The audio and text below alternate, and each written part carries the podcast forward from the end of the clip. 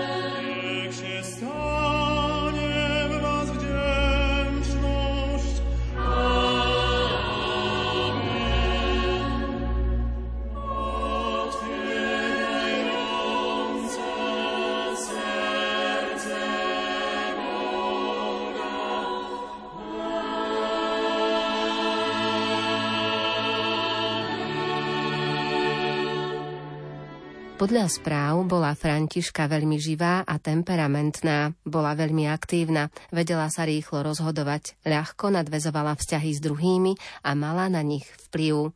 Z biografických údajov matky Františky Lechnerovej sa dozvedáme, že po ukončení ľudovej školy v rodnej obci Edling nasledovalo ďalšie vedenie v materinci chudobných školských sestier našej milej panej v Mníchove. V tomto ústave zostala viac než desať rokov a zložila tu aj dočasné sľuby. Ako vychovávateľka pôsobila v rôznych domoch spomínanej kongregácie. Aká ale bola jej duchovná cesta? Prvý kontakt s reholnicami malo dievča Františka určite vo Wasserburgu, kde boli anglické panny a mali tam filiálku. Na jednej púti do Altettingu, ktorý je tiež v blízkosti, znova sa stretla s týmito sestrami a rástlo jej nadšenie pre Bohu zasvetený život. Ako mladá opúšťa otcovský dom, aby pokračovala vo svojom vzdelávaní u školských sestier našej milej pani v Mníchove a tam aj ho ukončila.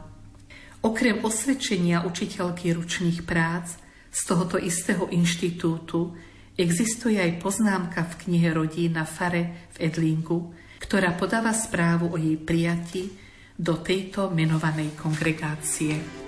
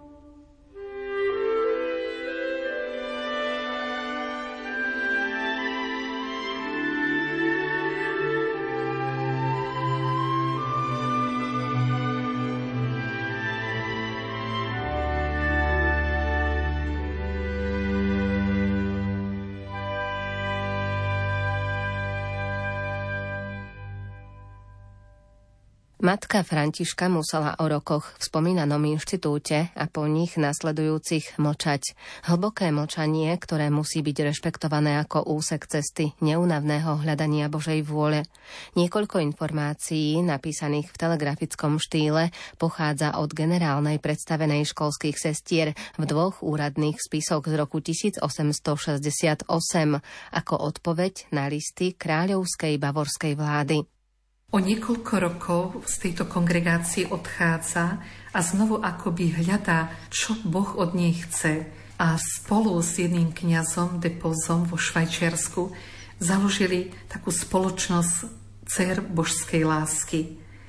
Ale tiež boli tam určité nezhody v organizácii tohoto inštitútu a v spravovaní tohoto inštitútu, tak znovu odchádza aj od neho ale je presvedčená o úprimnosti svojho hľadania, toho, čo Boh od nej očakáva a o svojej ochote. Ochote, ktorá bola už vo svojej pravosti veľmi vyskúšaná.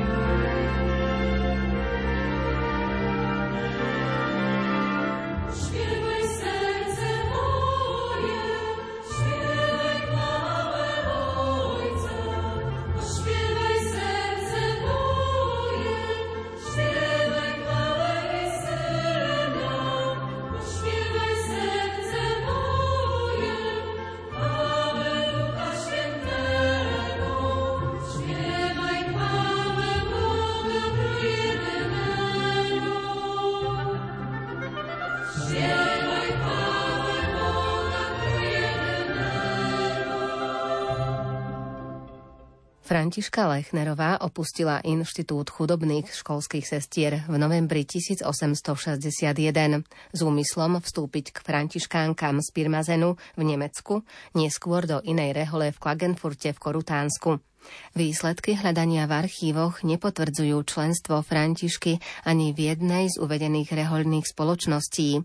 V jednom malom poznámkovom zošite spomína Františka svoju činnosť v Inštitúte hluchonemých.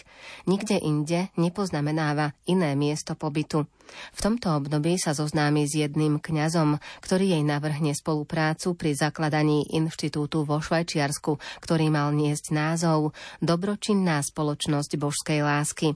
Františka sa celá nasadzuje pre toto dielo.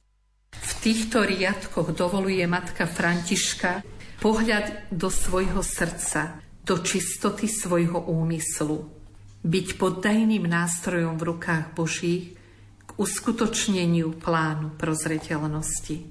Čiže ona neustále cítila, že Boh ju volá. Nemala jasné hneď, že to bude kongregácia, kde to bude. Viedol ju aj cez reholu kongregáciu Notre Dame, aj s tým kňazom v spolupráci, založení spoločnosti, ale napokon ju doviedol do Viedne, kde zakladá kongregáciu, o čom môžeme viac už potom povedať. Thank you.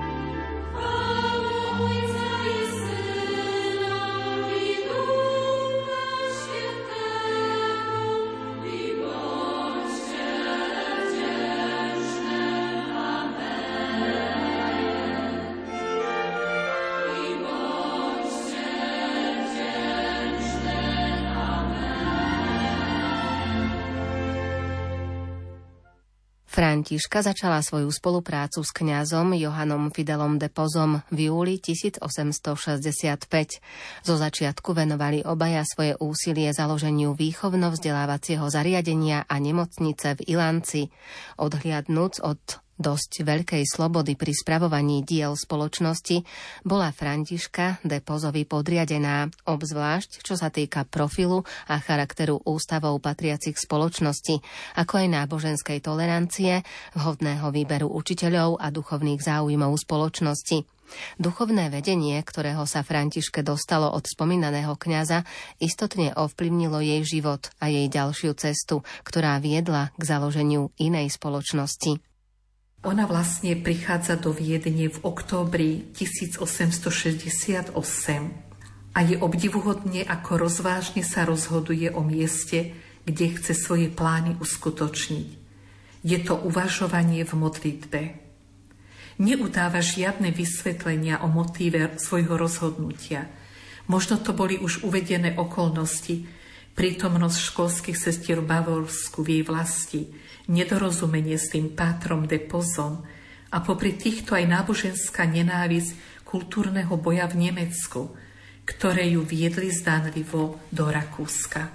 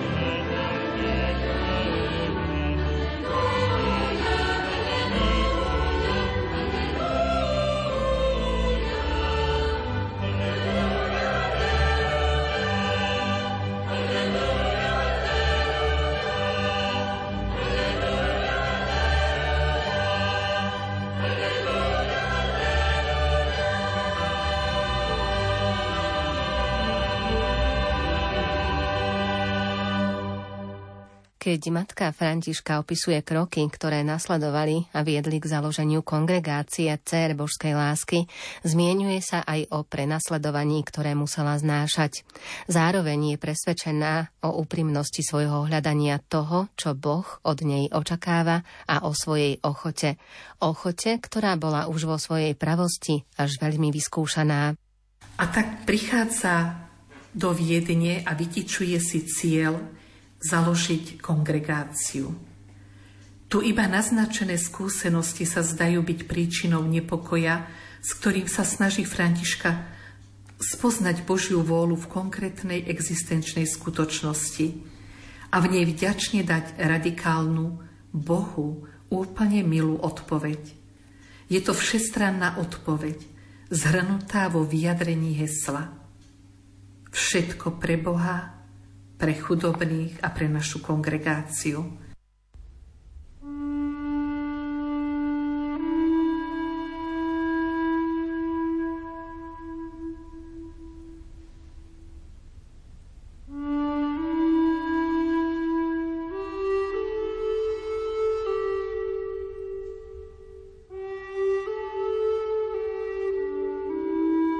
Podrobnejšie nám o založení Kongregácie Dcér Božskej lásky sestra Daniela Bezdedová z Kongregácie Dcér Božskej lásky povie v ďalšom vydaní relácie Kláštory a rehoľný život.